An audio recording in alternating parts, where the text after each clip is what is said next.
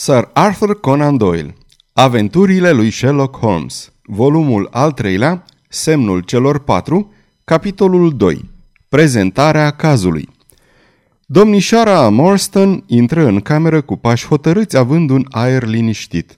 Era o tânără blondă, mică de statură, delicată, care purta mânuși și haine de cel mai bun gust. Îmbrăcămintea ei era totuși de o simplitate ce sugera resurse limitate. Rochia era de un gri bej închis, fără ornamente, iar pe cap avea un mic turban în aceeași nuanță închisă, înveselită doar de o abia vizibilă pană albă prinsă într-o parte. Fața ei nu avea nici trăsături armonioase și nici nu avea un ten foarte frumos, dar exprima blândețe și căldură, iar în ochii mari, albaștri, se citea un spirit deosebit, atrăgător. Experiența mea în materie de femei, care se extinde pe multe țări de pe 3 continente, nu-mi dăduse ocazia să întâlnesc un chip care să ofere o promisiune mai clară a unei firi rafinate și sensibile. N-am putut să nu observ, în timp ce ea se așeză pe scaunul oferit de Holmes, că buzele îi tremurau și mâinile de asemenea, iar fiecare gest trăda o mare neliniște interioară. Am venit la dumneavoastră, domnule Holmes, pentru că mai de mult ați ajutat-o pe doamna Cecil Forrester, a cărei angajată sunt, să rezolve o mică problemă cu caracter privat. A rămas impresionată de amabilitatea și de priceperea dumneavoastră. Doamna Cecil Forrester, repetă el pe gânduri, consider că i-am făcut doar un mic serviciu. În orice caz, după câte mi-amintesc, problema era una foarte simplă. Nu și pentru ea. Și oricum, eu nu sunt în aceeași situație. Nu-mi pot imagina ceva mai straniu, mai inexplicabil decât situația în care mă găsesc acum. Holmes își frecă mâinile, iar fața îi se lumină. Se aplecă înainte cu o expresie de maximă concentrare pe chipul său cu trăsături acviline, bine conturate. Prezentați-vă cazul, spuse el cu un ton sprinten, ca pentru o discuție de afaceri. Aveam impresia că prezența mea era stânjenitoare. Pe mine vă rog să mă scuzați, am spus ridicându-mă de pe scaun. Spre surprinderea mea, tânăra ridică mâna înmănușată pentru a mă opri. Dacă prietenul dumneavoastră, zise ea, ar avea amabilitatea de a rămâne, mi-ar face un serviciu de neprețuit. M-am așezat din nou pe scaun. Pe scurt, continuă ea, faptele sunt următoarele. Tatăl meu a fost ofițer într-un regiment din India. El m-a trimis acasă când eram copil. Mama murise și nu aveam nicio rudă în Anglia, astfel am fost dată la un pension liniștit din Edinburgh, unde am rămas până la vârsta de 17 ani. În 1878, tatăl meu, care era capitan, a obținut un concediu de 12 luni și a venit acasă. Mi-a telegrafiat de la Londra că ajunsese cu bine și mi-a cerut să vin imediat la el, dându-mi adresa hotelului Langham, unde am aflat că, într-adevăr, acolo stătea căpitanul Morstan, dar că plecase în noaptea precedentă fără să se mai înapoieze. Am așteptat toată ziua, fără a avea vreo veste de la el. În acea noapte, după cum m-a sfătuit directorul hotelului, am informat poliția și, a doua zi dimineața, am dat anunț în toate ziarele despre dispariția lui. Cercetările noastre nu au avut niciun rezultat și din acea zi și până astăzi nu s-a mai auzit niciodată nimic despre nefericitul meu tată. Se întorsese acasă cu inima plină de speranța că va avea parte de puțină liniște, de puțin confort și, în loc de toate astea, își duse mâna la gât și vorbele îi fură curmate de un hoho de plâns. Ce dată era?" întrebă Holmes deschizându-și caietul de însemnări. A dispărut pe 3 decembrie 1878, așadar acum aproape 10 ani. Ce s-a întâmplat cu bagajele lui? Au rămas la hotel. Printre ele nu s-a găsit nimic care să ofere vreun indiciu. Erau câteva haine, câteva cărți și numeroase obiecte rare aduse din insulele Andaman. Fusese unul dintre ofițerii care răspundeau acolo de paza condamnaților. Avea prieteni în oraș? Doar unul ne este cunoscut. Maiorul Solto din regimentul tatălui meu, regimentul 34 de infanterie din Bombay. Maiorul se retrăsese cu puțin timp în urmă și locuia în Upper Norwood. Am luat legătura cu el, desigur, dar nici nu știa că tovarășul său de arme se află în Anglia. Este un caz foarte neobișnuit, a remarcat Holmes. Și încă nu v-am spus partea cea mai neobișnuită. Acum 6 ani, mai exact pe 4 mai 1882, a apărut în ziarul Times un anunț prin care se solicita adresa domnișoarei Mary Morstan, menționându-se că era în avantajul ei să răspundă acestei solicitări. Nu se dădeau nici nume și nici o adresă. La vremea respectivă, tocmai intrasem ca guvernantă la familia doamnei Cecil Forrester. Urmându-i sfatul, mi-am publicat adresa la rubrica de anunțuri. În aceeași zi, am primit prin poștă o cutie de carton care conținea o perlă foarte mare, strălucitoare. Înăuntru nu era niciun bilet. De atunci, în fiecare an, la aceeași dată, primeam o cutie asemănătoare fără niciun indiciu din partea celui care le trimitea. Aceste perle au fost apreciate de un expert ca fiind de o varietate foarte rară și de o mare valoare. Puteți să vă convingeți singur că sunt minunate. Spunând acestea, deschise o cutiuță plată și îmi arătă 6 dintre cele mai frumoase perle pe care mi-a fost dat să le văd vreodată. Ceea ce mi-ați povestit este foarte interesant, spuse Sherlock Holmes. Vi s-a mai întâmplat și altceva? Da, chiar astăzi. Acesta este și motivul pentru care am venit la dumneavoastră. În dimineața asta am primit această scrisoare pe care poate vreți să o citiți personal. Vă mulțumesc, spuse Holmes. Dați-mi vă rog și plicul. Ștampila poștei, Londra, SW, data 7 iulie. În colț avem o amprentă a degetului mare, probabil aparținând poștașului. Hârtia este de cea mai bună calitate. Plicul este de 6 penny pachetul. Gusturi alese în privința articolelor de papetărie, nicio adresă. Și textul? Veniți la teatrul Lyceum, la cea de-a 3-a coloană în seara aceasta la ora 7. Dacă aveți unele îndoieli, veniți însoțită de 2 prieteni.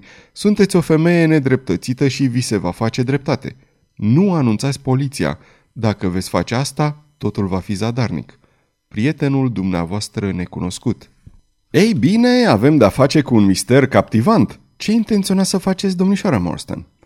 Asta este exact ce vroiam să vă întreb pe dumneavoastră. Atunci, de bună seamă că vom merge împreună, dumneavoastră și cu mine și, desigur, doctorul Watson, care este omul cel mai potrivit pentru asta. Corespondentul dumneavoastră a specificat că puteți veni cu 2 prieteni, iar noi 2 ne putem numi astfel deoarece am mai lucrat împreună. Dar dumnealui este dispus să meargă? Întrebă ea cu rugăminte în glas și în priviri. Este o onoare pentru mine și o plăcere totodată, am spus cu entuziasm, să vă pot fi de vreun folos.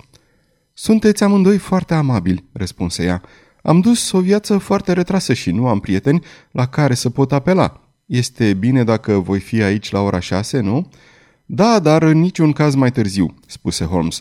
Totuși mai trebuie lămurit un lucru. Acest scris este același cu cel de pe adresele cutiilor cu perle?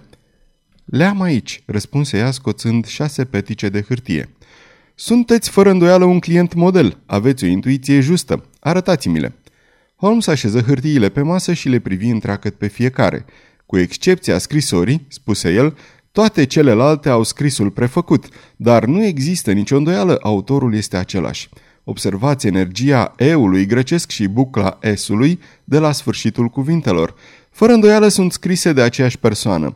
Nu vreau să vă dau speranțe deșarte, domnișoară Morstan, dar vă rog să-mi spuneți, există vreo asemănare între acest scris și acela al tatălui dumneavoastră?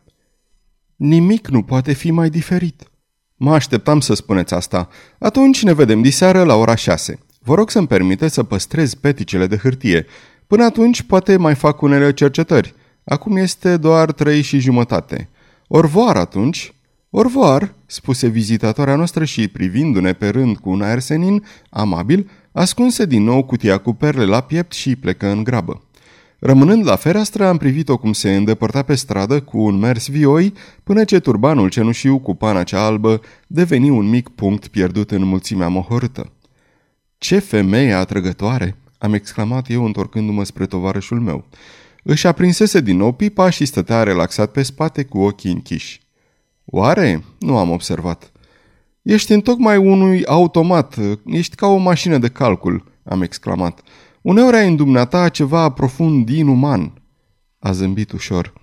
Este primordial, exclamă el, să nu permiți rațiunii să fie influențată de unele calități personale.